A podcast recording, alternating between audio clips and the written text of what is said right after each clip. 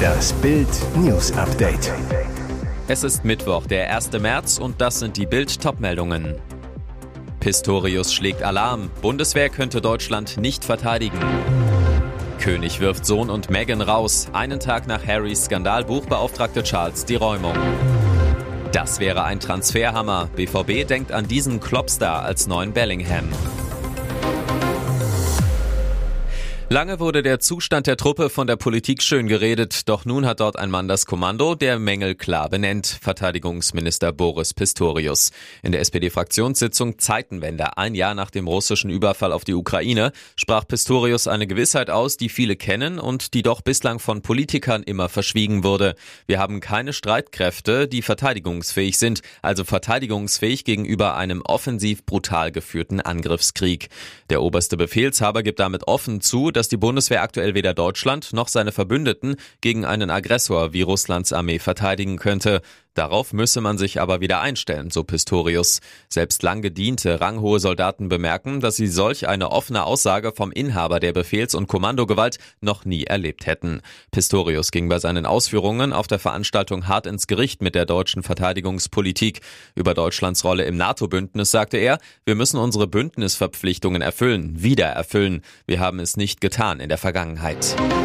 Der Iran hat die Ausweisung zweier deutscher Diplomaten bekannt gegeben. Das Mullah-Regime in Teheran reagierte damit auf die Ausweisung von zwei iranischen Diplomaten durch Außenministerin Annalena Baerbock in der vergangenen Woche. Das Außenministerium in Teheran teilte mit, die beiden deutschen Diplomaten würden wegen der Intervention der deutschen Regierung in innere und juristische Angelegenheiten des Iran zu unerwünschten Personen erklärt. Das Auswärtige Amt in Berlin hatte vor einer Woche zwei iranische Botschaftsangehörige wegen des im Iran verhängten Todesurteils gegen den Deutsch-Iraner Jamshid Shamat zu unerwünschten Personen erklärt.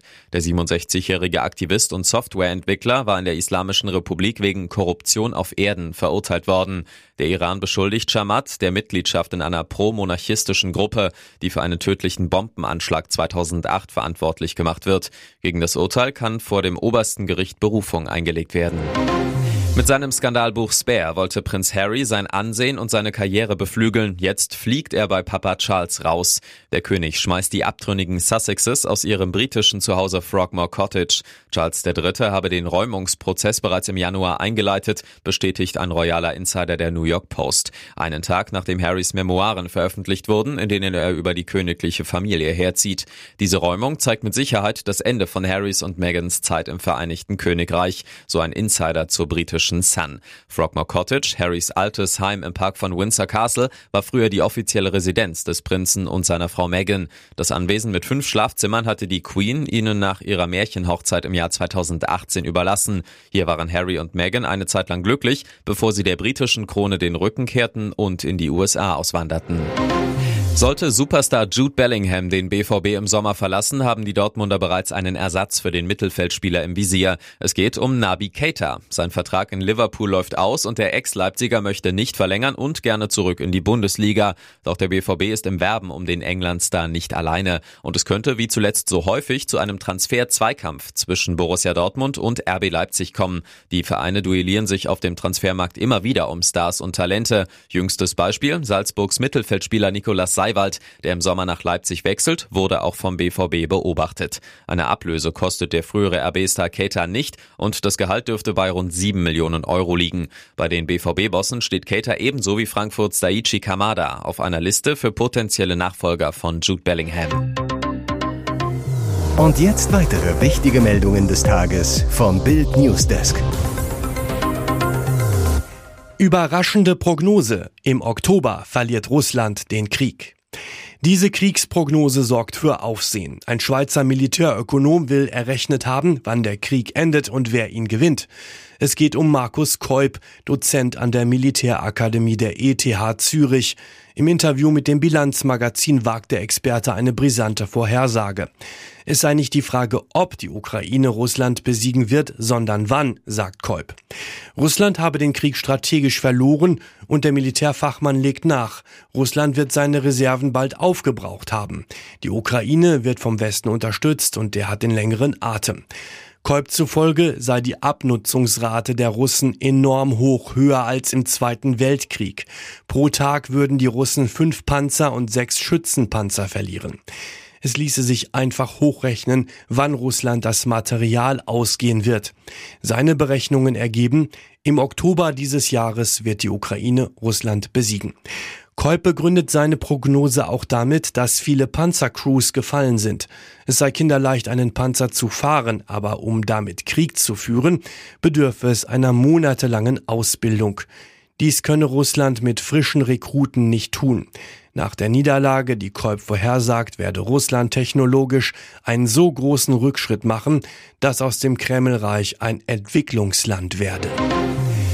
Zwei Züge fuhren ineinander. Schweres Bahnunglück in Griechenland. Mindestens 30 Tote, 350 Menschen sollen an Bord gewesen sein.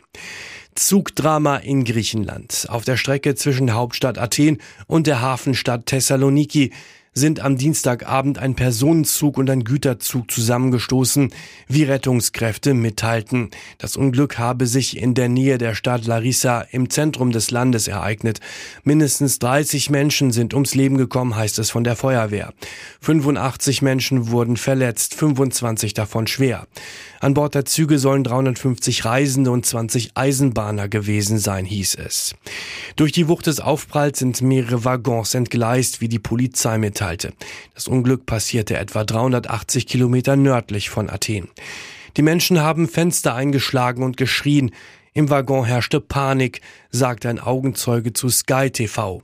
Durch die Wucht wurden Fenster und Wände eingedrückt. Premierminister Kyriakos Mitsotakis werde durchgehend über die Rettungsarbeiten informiert, wie CNN Greece berichtete. Wie es zu dem Unfall kommen konnte, ist noch unklar. Das gab es bei Bayern seit vielen Jahren nicht. Nagelsmann führt knallhart Maßnahmen ein. Es ist ein kleines Stück Papier, das in der Bayern-Kabine hängt, aber für die Bayern-Profis kann es richtig teuer werden. Bild erfuhr, beim FC Bayern wurde nach vielen Jahren wieder ein Strafenkatalog eingeführt. Initiiert wurde das Projekt von Teammanagerin Kathleen Krüger und Teampsychologe Max Pelker. Die sportliche Leitung um Trainer Julian Nagelsmann, Sportvorstand Hasan Salihamidzic und den technischen Direktor Marco Neppe segnete die Liste mit den Geldstrafen ab. Ist der Strafenkatalog eine Reaktion auf die Undiszipliniertheiten von Leroy Sané, der wiederholt zu spät kam, und Serge Gnabry, der am freien Tag nach Paris jettete? Nicht direkt. Nach Bildinformationen wurde der Katalog den Profis nach dem 1 zu 0 Sieg bei PSG präsentiert. Der Hintergrund, die Bayern-Verantwortlichen wollten den Moment nutzen, um die Sinne zu schärfen.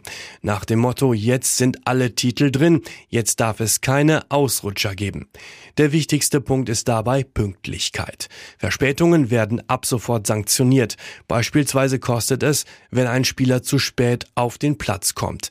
Die Geldstrafen sollen sich im unteren vierstelligen Bereich bewegen, zwischen 1000 und 3000 Euro.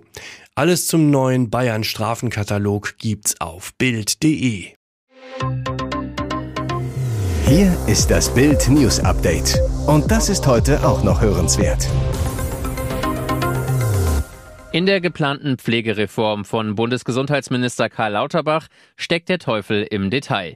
Lauterbach plant bei künftigen Beitragserhöhungen in der Pflege den Bundestag zu umgehen.